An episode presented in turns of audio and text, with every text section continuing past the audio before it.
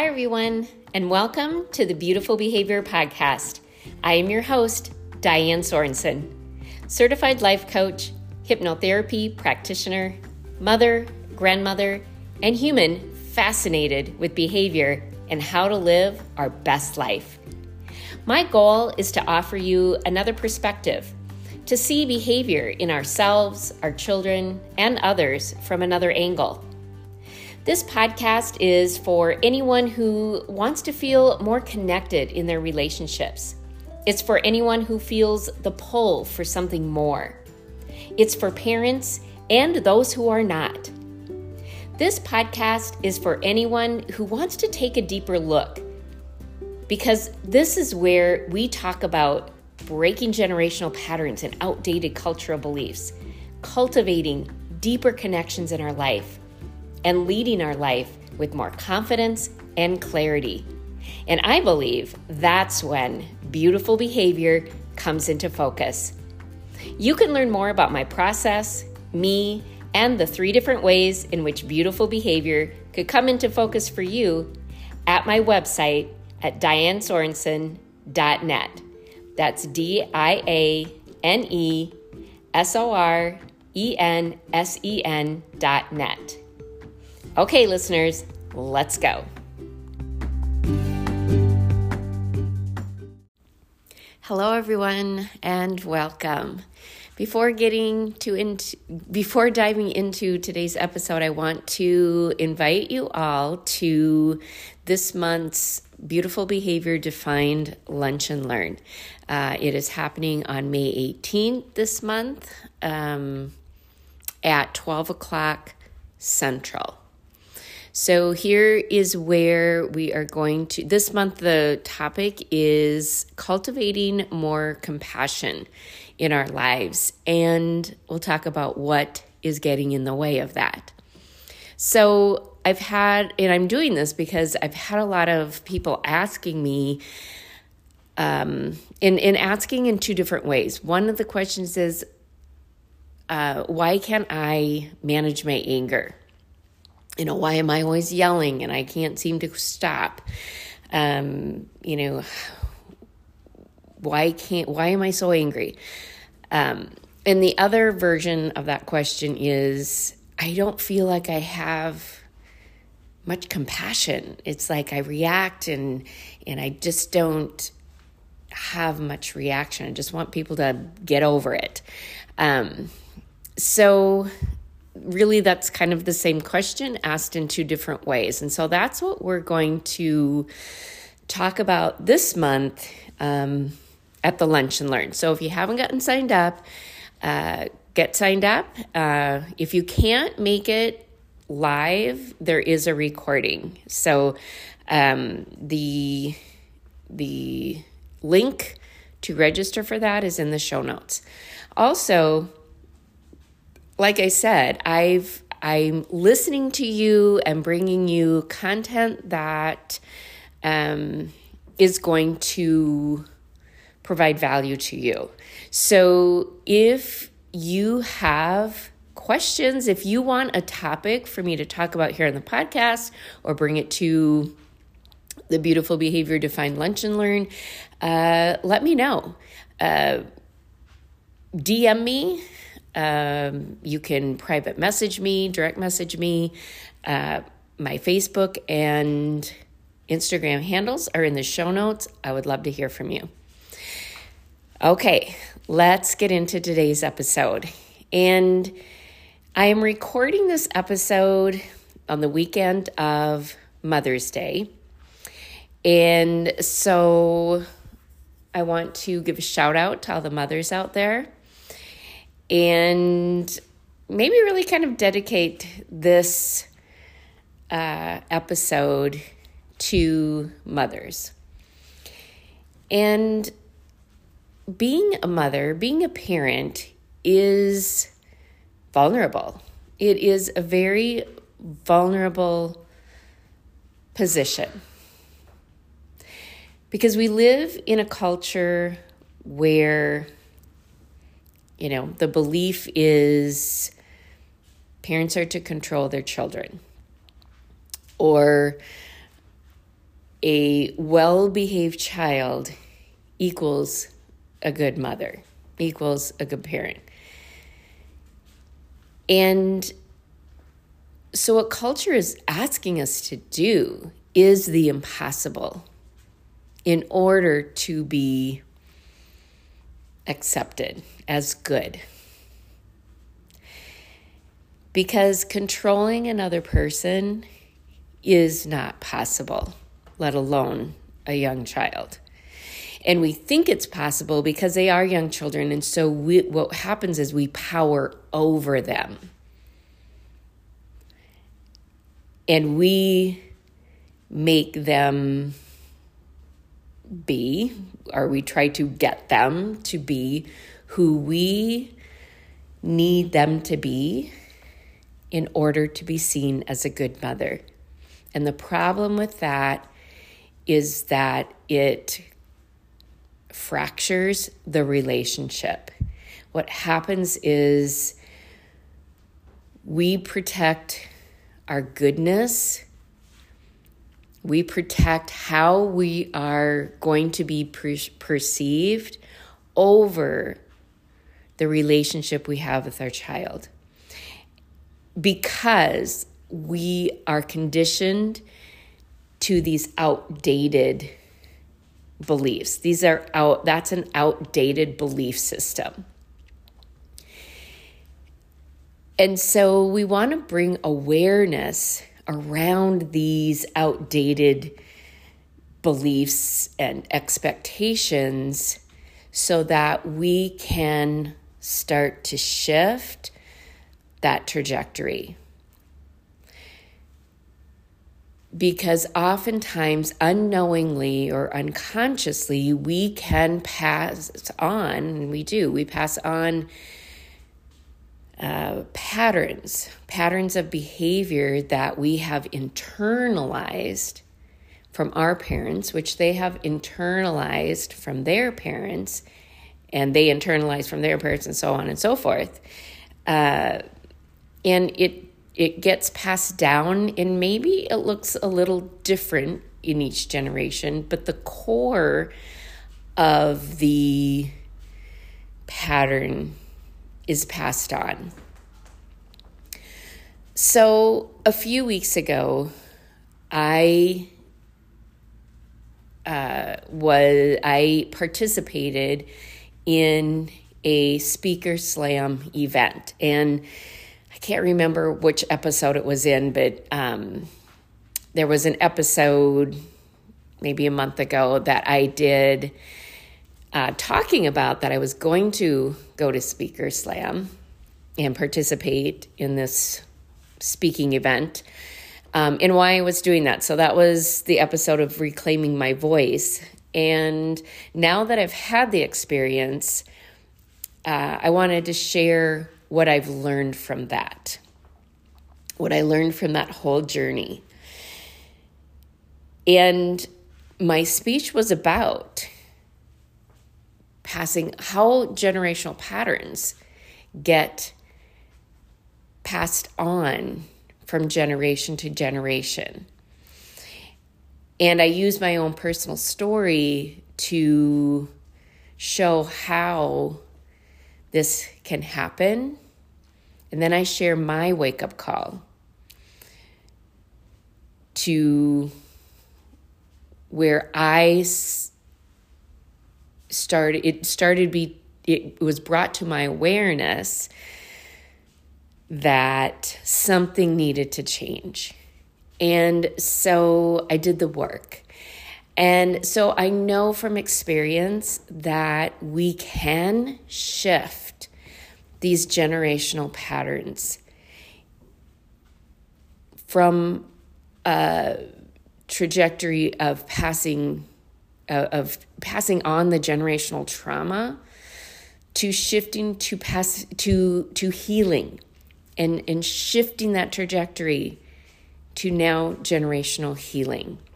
So, this episode is very personal to me and vulnerable. And what I've learned about vulnerability is that you know, most of us, I think, have grew up around a message or some version of vulnerability being a weakness.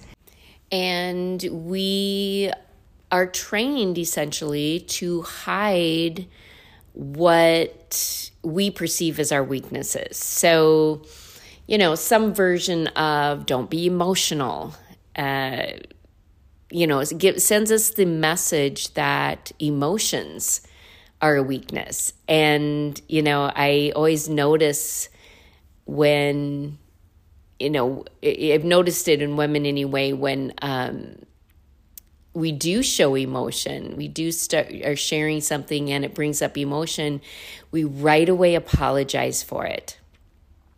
So we're we've learned to apologize for having emotion, for for you know having a moment of vulnerability. You know, and we hide uh, other things about us that we think if other people saw this in me, they wouldn't like me.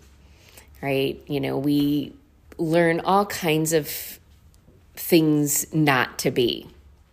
Right? Don't be lazy, don't be selfish, don't be, you know, whatever it is.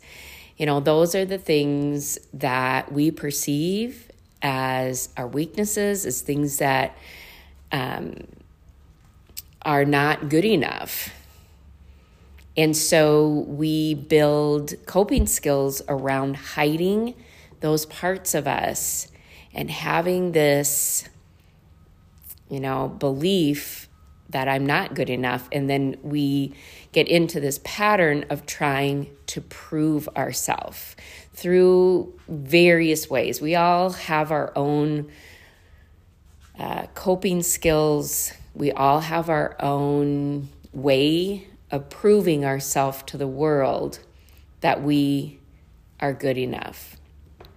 It might be through proving ourselves through higher education, job titles, money, whatever that is, to prove to the world, you know, I am good enough, I am likable, I am lovable, accept me. You know, it might be how much can I do for others, right? Helping is a way to prove ourselves, to to gain validation, really is what it's all about. Um, and what happens then is that we shut off vulnerability. And what that could sound like, what it sounded like for me, is I'm not going to do anything that I'm not really good at. In other words, I am not willing to take risk to be judged as not good enough so I'm going to find all the things that I can perfect and be the best at, and that's the path I'm going to take. And what I what I know from that is that it keeps you very small and very contained. So, in one way or another, we tend to use, most of us tend to use appearances as a way to be validated and accepted. Whether we're appearing smart or appearing, you know, whatever it is, appearing to have money, appearing to have um, every, you know, what, appearing to have our life all together.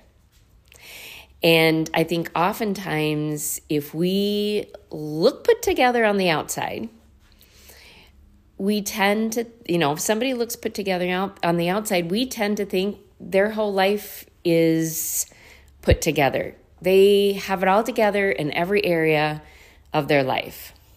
We tend to think that if somebody is doing well in one area of their life, they're doing well in all areas of their life right? If somebody has, I don't know, say degrees, um, then we think, oh, they have their whole life, everything then we somehow we think every area of their life they have figured out because I don't know, they have a PhD and they might be really doing really well in that area of whatever their PhD is. It doesn't mean they have every area of their life figured out. Right? All all life is is relationships. All kinds of relationships. And just because you have a relationship figured out with I don't know, with education in whatever this area is um, doesn't mean that all areas are figured out. Doesn't mean your relationship with your partner's figured out. Doesn't mean relationships with your parents are figured out or with your children or with food or money or whatever. Um, and so, what we tend to do is highlight what it is that we can appear good at and uh, show that as proof that I'm good enough. And then we go around with this fear of being found out, right? There's this underlying fear of, oh, if people find this out about me or that about me, or, um, and, and then oftentimes we discount our accomplishments. Like we've got this, you know, PhD. I'm not sure how I got it. You know, I just kind of fooled my way through. And like we somehow tricked the people who were, you know, uh, giving the uh, degree. Uh, and we discount it. And then again, we go around like in fear that people are going to find out that I'm actually really not this good. So, vulnerability is really um, being willing to look at all of those things and really owning all of ourself and being willing to uh, show up imperfectly, um, embrace the messiness of life, in that you're not going to be perfect. Uh, but being willing to take the risk of learning something new that you do want to improve on. And that's why we often struggle so much with change because change is vulnerable. We haven't perfected this change. And so many of us, I think, hide behind perfection and wanting, you know, we we really it's and and this hiding ourself is really about shame. And I know we don't talk much about shame, but that is really what I've been talking about here. The opposite of vulnerability and showing up authentically as who we are, which, you know, that's a whole nother thing, uh, you know, authenticity and who am I authentically. We have gotten so attached to our armor, to our you know how i'm going to show up in the world to be accepted that we don't we've gotten lost and disconnected from the deeper uh, person that we are our our deeper knowing our deeper wisdom. Um, we become disconnected with our emotional selves because, again, we learned that don't be emotional. So, in other words, don't be yourself. You know, we have to create really a false self to survive in in our environment um, as children, but as adults, we you know, have become attached to that. And what happens is it starts to sabotage us. So, this is probably a good segue into how I use my personal story to show how this can happen. I kind of show, talk about my mother and how my mother really mothered came from a place of shame. It she was all about appearances.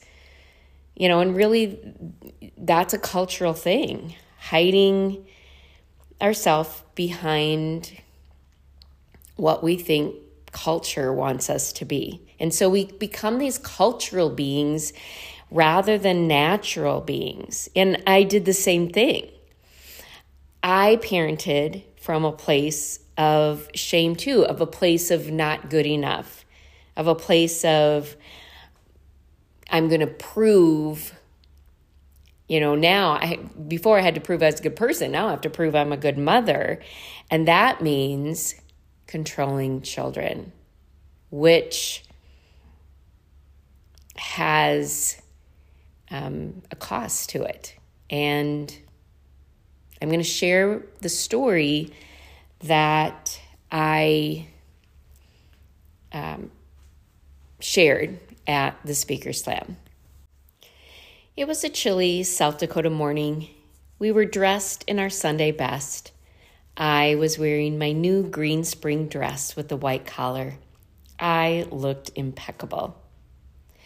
But I dreaded coming to church because that meant my mother would be on edge and like a dark shadow hovering over me.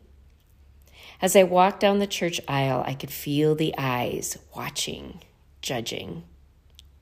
I had knots in my stomach, and the palms of my hands were wet with sweat as my mom sat down beside me. My sister leaned over and whispered something in my ear, and we both giggled, cutting that tension. But just then, I felt my mother's nails digging into me as she squeezed my arm, and I trembled inside. Terrified, we both sat still and quiet obedient. This grooming started at a very young age, at home with church practice. I would sit frozen in silence as my mother hissed, Shh! Don't you dare speak. Don't you move a muscle. And if we did, my mother would become the big dark shadow, yelling, screaming, grabbing, squeezing, whatever it took to get us to stay silent. Growing up, I was terrified to speak. Fear was a constant companion. I was labeled as shy, but church practice became life practice. And this is where I learned that the world would judge me. This is where I learned to perform. It didn't matter who I was, as long as I performed to the delight of others especially my mother. And in contrast, there were times I would remain silent in my fear, but as soon as we were behind closed doors, the dark shadow would appear. What is wrong with you? You need to talk to people when they talk to you. Don't just stand there. Speak up. They're gonna think you're retarded. And those words were etched in my mind. They're going to think you're retarded. Okay, got it. Don't look stupid, don't sound stupid, don't act stupid, don't be stupid. So I became a performer. My costume consisted of the right hair, the right makeup, the right name brand clothing, and the right body. Thin.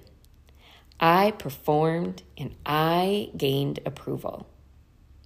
And then I had kids. What the hell?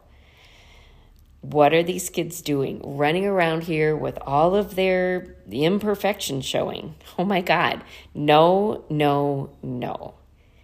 This will not do. And just like that, unknowingly, unwittingly, I became their big dark shadow. yelling, screaming, grabbing, threatening, taking their stuff away, whatever it took to get them to be who I needed them to be, to be seen as a good mother. And and we looked from the outside. We looked like the perfect family. And that came at a big price. It took a while for the words to sink in. Your daughter, she's cutting herself. I couldn't wrap my mind around it. I couldn't understand it. I was blind to the cry for help. But the truth is, I had been doing the same thing on the inside for years, cutting myself down, criticizing and judging myself in my head, calling myself names, starving and depleting myself to please, perform, and gain the approval of others.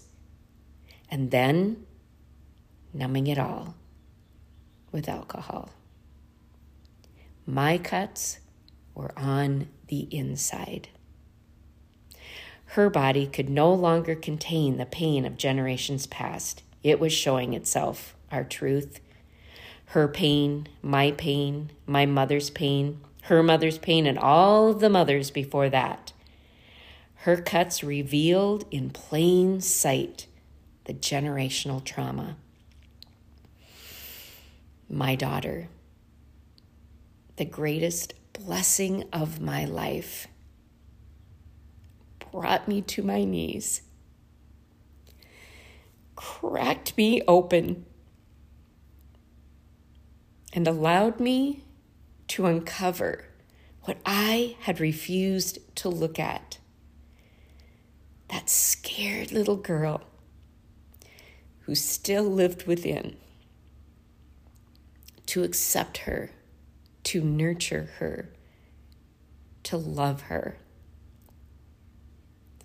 You see, we are born into and raised a certain way, groomed a certain way, conditioned a certain way, and we get trapped in that unless, against all odds, we can break through and be who we are truly meant to be, beyond the fear, trusting in ourselves and turning our pain into our power.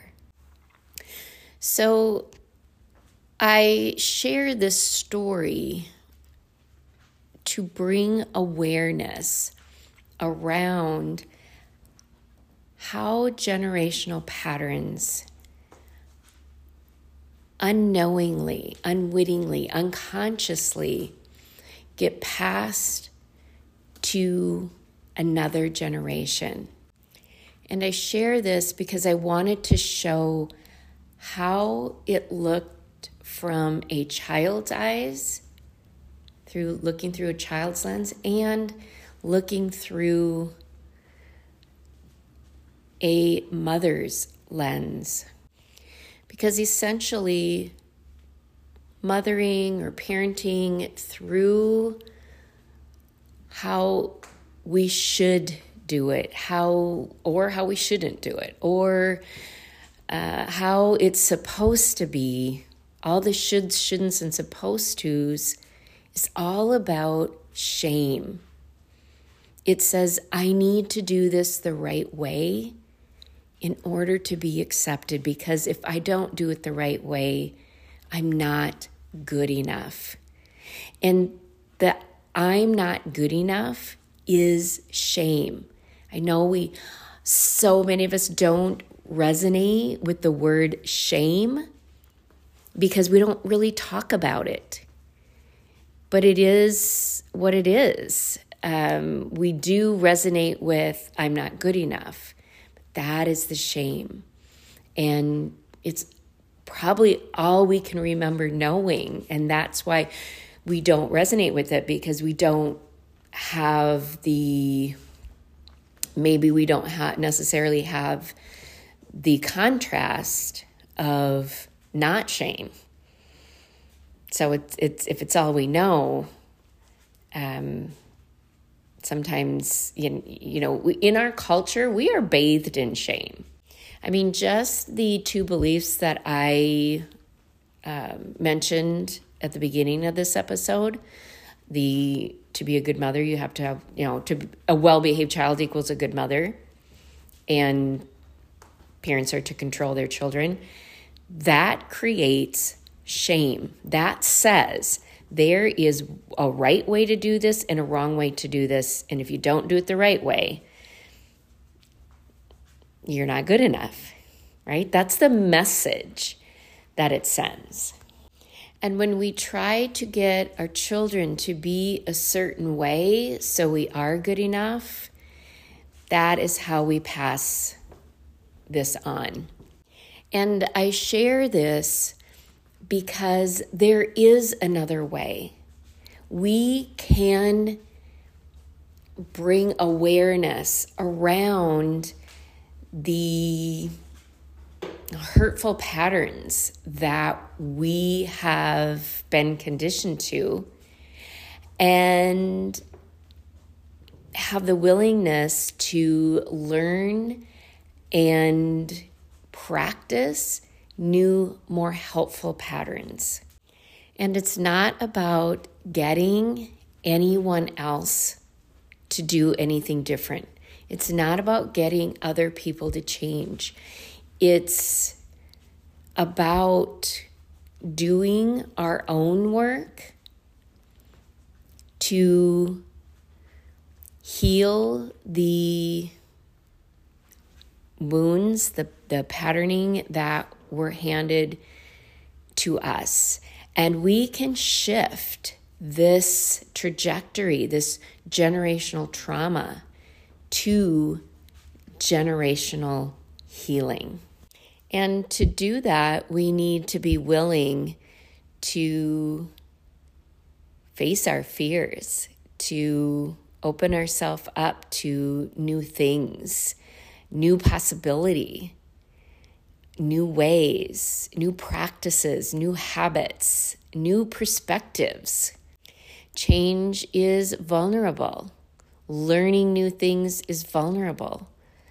And I think that's why we often want others to change rather than looking at us, because that is scary to look, to take a really good look at yourself, because I think our biggest fear is that we're going to find out we indeed are not good enough as our, you know, limiting belief has us believing. And it's not true. We are all innately worthy. Because what not good enough is means is I'm not worthy. I'm not deserving. But it, what vulnerability has done for me, being willing to you know, learn new things and just acknowledge and notice where my fears are and facing those fears um, has brought so much healing in my life. So, growing up, I was so scared to use my voice, right? I was really confused around my voice. I'd get in trouble for not speaking when I was supposed to speak and, you know, um, in trouble for speaking when you know the me didn't want me to speak. Um, so I just quit speaking. Basically, um, I was terrified of my voice, and so I intentionally put myself in Speaker Slam for the purpose of reclaiming my voice and facing that fear of speaking in public and being vulnerable. And what I got from it was so much more than I ever anticipated. But I had to go through the fear. I, again and again through this journey. So I signed up in January and I did the event April 25th. And between that time, I had to recommit over and over and over again to doing this because my brain knew this was not the pattern, that we don't be vulnerable. And my brain, you know, kept telling me, shut this down. This is not what we do. And I kept going. I kept, you know, some, I'd get overwhelmed. I would um, recognize that. And what I had to do was focus just on the next step. What is the next step? that I need to do to prepare for this? What is the one thing I need to do right now? And that's what I would do. And I remember thinking, um, people would say, How are you feeling? And I said, I would say vulnerable, which really was kind of a new word coming up or a new feeling. Um, usually I resonated with fear but I didn't really resonate with vulnerability because I had shut that off. You know, I wasn't going to be vulnerable. I wasn't going to do anything that I wasn't really good at. Uh, and so I was feeling this feeling of vulnerability, of being exposed. Um, and it was scary, you know, because in the past, my voice got me in trouble. That's how I perceived it. You know, my voice was constantly getting me in trouble. So I had this belief, this unconscious limiting belief that if I used my voice and I spoke, uh, people were going to uh, reject me or, you know, they were going to be disgusted by me or, um, you know, I was going to sound stupid, you know, whatever that was. I believed that my voice, I would end up feeling diminished and humiliated if I used my voice. That was the message I got from my experiences, from, you know, I made my mother's behavior mean something about me as a child. And I carried those beliefs with me into adulthood, and it was. Uh, it was limiting me in what I could do in the world and who I wanted to be and how I wanted to show up. So I did this event and I had a meltdown like a few hours before the event. I was crying. My brain was just like pleading with me. This is not the pattern. We do not go and speak in front of people. Um, and so the self doubt, this critical voice, all these things were showing up.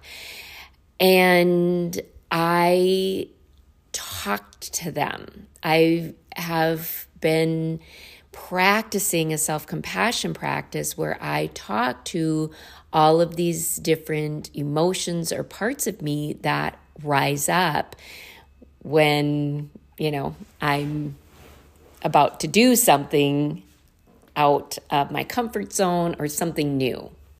So I talked to the self doubt. Hello, self doubt. Welcome. I feel you right in my gut or right in my chest. Can't remember exactly where it was at at that moment. Um, but yeah, I just talked to it and said, I see you. You're so scared. Take my hand. We'll get through this together. I know this is something we haven't done before. And I am here. I am the grown up in the room. Take my hand and breathe with me, self doubt. You're safe. You're safe. I did the same thing for the critical voice, right? Hello, critic. I hear you.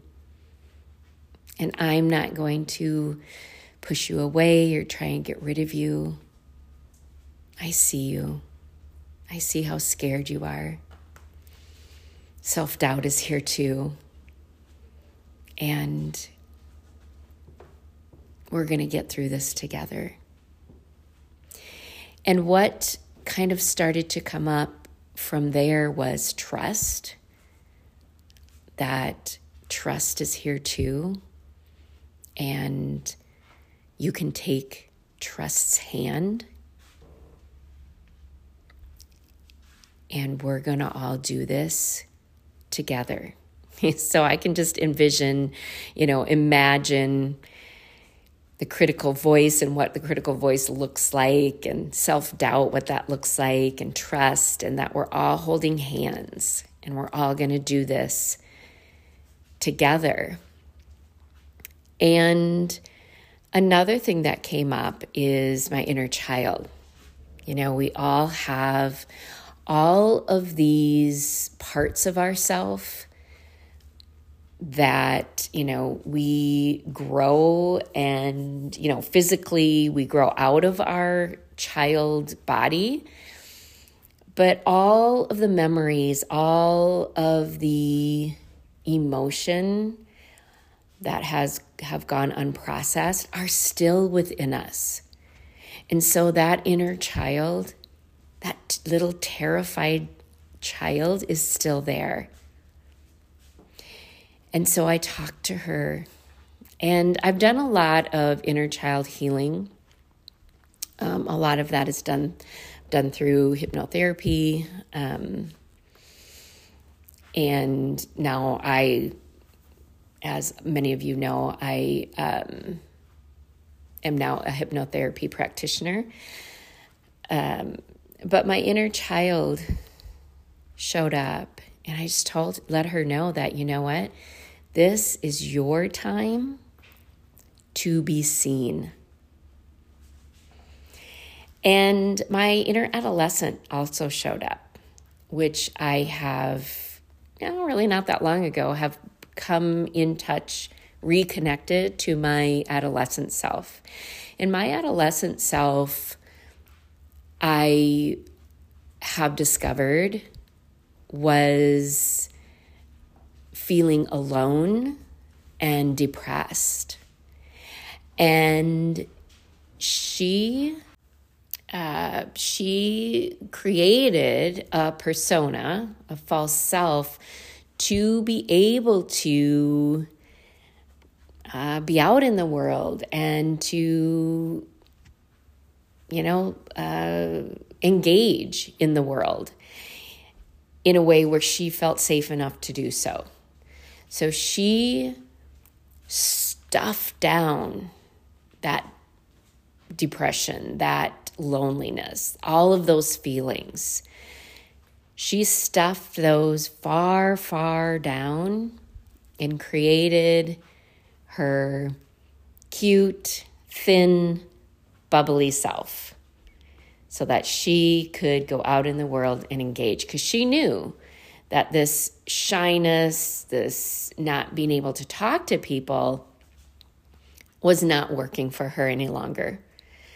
And she needed to do something different. And so she created this persona of pleasing, perfecting, um, you know, how she appeared to others and always, always worried about what people were thinking. She had she perfected this armor of confidence on the outside, but on the inside, always worried about what were other people thinking. So as I was having this meltdown before Speaker Slam, I was telling her, this is your time to be heard. And lastly, but not least, uh, my young mother self showed up. And my young mother self um, is full of shame, full of shame. And I said to her, This is your time to be understood. And what was really happening is through this process of telling my own story, and I hired a coach to help me um, bring this story out of me, I wouldn't have been able to do this by myself.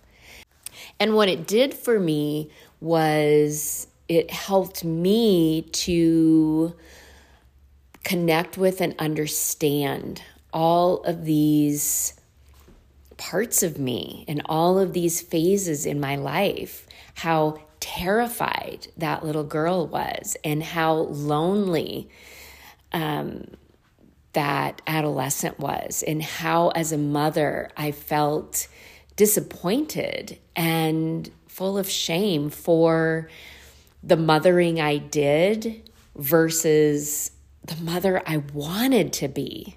And so it helped me to see, hear, and understand myself. And that creates compassion. And when we have comp- when I have when we have compassion for ourselves, that's what we can offer to other people. We have a better understanding of others. When we understand ourselves, we can understand others at a deeper level. And to take ownership. I took ownership of all of these phases of my life. It wasn't about blaming anyone else. It wasn't about blaming myself. It was about understanding it and taking ownership and deciding where do I want to go from here? And where I want to go is healing and shifting the trajectory of future generations. And what this also brought, and this did bring healing. And I, before I did Speaker Slam, I shared this with my children, having no idea really how they were going to react to it. And it was very healing for them. Uh, it has opened up more conversation. Um, it has helped them to understand their own experiences. And somebody asked me once, um, just not too long ago. How has your um, relationship with your children shifted through all of this um, personal work? And what's shifted is one, there is no more drama. Yeah, we have challenges. We're always going to have challenges. That's what life is. Um, you know, it, it's it's messy. Um, we don't always agree, and but here's the difference: we don't have drama because I choose not to engage in the drama roles. And here's the other shift that it has shifted from generational trauma to healing our own perceptions and our own traumas uh, individually and creating authentic connections between us. And when I, and when, well, when each of us put out, when each of us do our own healing work, we put out an energy of healing which impacts other people in a healing way. And then they go and impact others in a healing way. So so in other words, rather than acting from a place of trauma, we can shift and act through a place of healing. And that's impactful. And I think sharing our stories uh, allow other people, give other people permission to share theirs. And that's also what I learned that I don't have to be perfect to make an impact. That we can just be ourselves imperfectly and make a bigger impact because it comes from a place of being genuine which again creates connection and trust. I had people reaching out to me saying, Wow, that was really powerful. And here's my story, um, which, you know, is uh, similar in some ways, but different, but the core of it is the same, right? The core of it is the not enoughness, the trying to keep up appearances. And so I I did mess up in parts of that speech. I did not do it perfectly. Um, and of course, my brain globbed onto that and ruminated on that right after until I could, you know, bring some awareness around that, which, you know, was the next day um, where I realized, oh, I am circling around the things I didn't do instead of the things I did do. And so I was able to shift that then and focus on what did I do? I had a meltdown. I coached myself through that. I talked myself through that and I got up on that stage and I did that speech. I told my story. I remembered most of it and the parts I did remember I delivered well. Uh, and I connected, I made connections. And my biggest win again was it allowed my daughters to see themselves through my story. So the power of vulnerability really is connection, freedom, fun. You know, I've had so much more fun when I haven't had to try and perfect everything and hide myself. But most of all, vulnerability has enhanced all of my relationships. And so, following, recognizing what it is that you're fearing and following that fear rather than than feeling fear and going oh i need to go back over here where i'm more comfortable it's really about allowing yourself to feel emotionally uncomfortable and connecting with those deeper parts of ourself. Um, all right, I know this episode went long. If you're still with me, thank you so much for listening. This is a vulnerable episode for me. Um, all right, I will see y'all back here next week. And remember to, if you haven't registered for the Lunch and Learn and you're interested in that, the link is in the show notes, and I would be thrilled to see you um, on the 18th.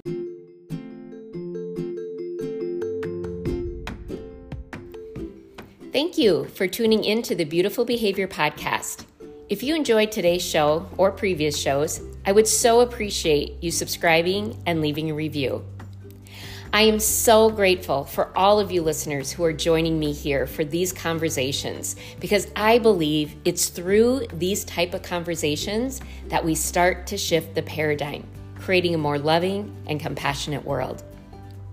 I hope you will join me here each week as we discover new ways to show up in our lives and create a bigger impact.